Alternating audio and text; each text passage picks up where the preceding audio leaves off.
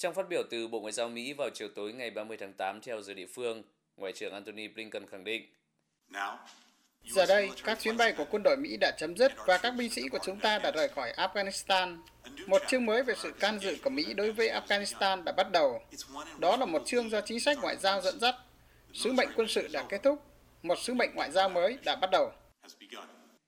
Ngoại trưởng Blinken đồng thời thông báo về kế hoạch của Mỹ cho những ngày và tuần tới, bao gồm việc đình chỉ sự hiện diện ngoại giao ở thủ đô Kabul, Afghanistan kể từ ngày 31 tháng 8 theo giờ địa phương và chuyển các hoạt động sang thủ đô Doha của Qatar.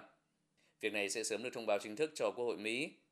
Ngoại trưởng Blinken cho biết, trước mắt, Mỹ sẽ sử dụng phái bộ ngoại giao ở Doha để quản lý hỗ trợ nhân đạo, phối hợp với các đồng minh và đối tác để điều phối hoạt động can dự và gửi thông điệp tới Taliban.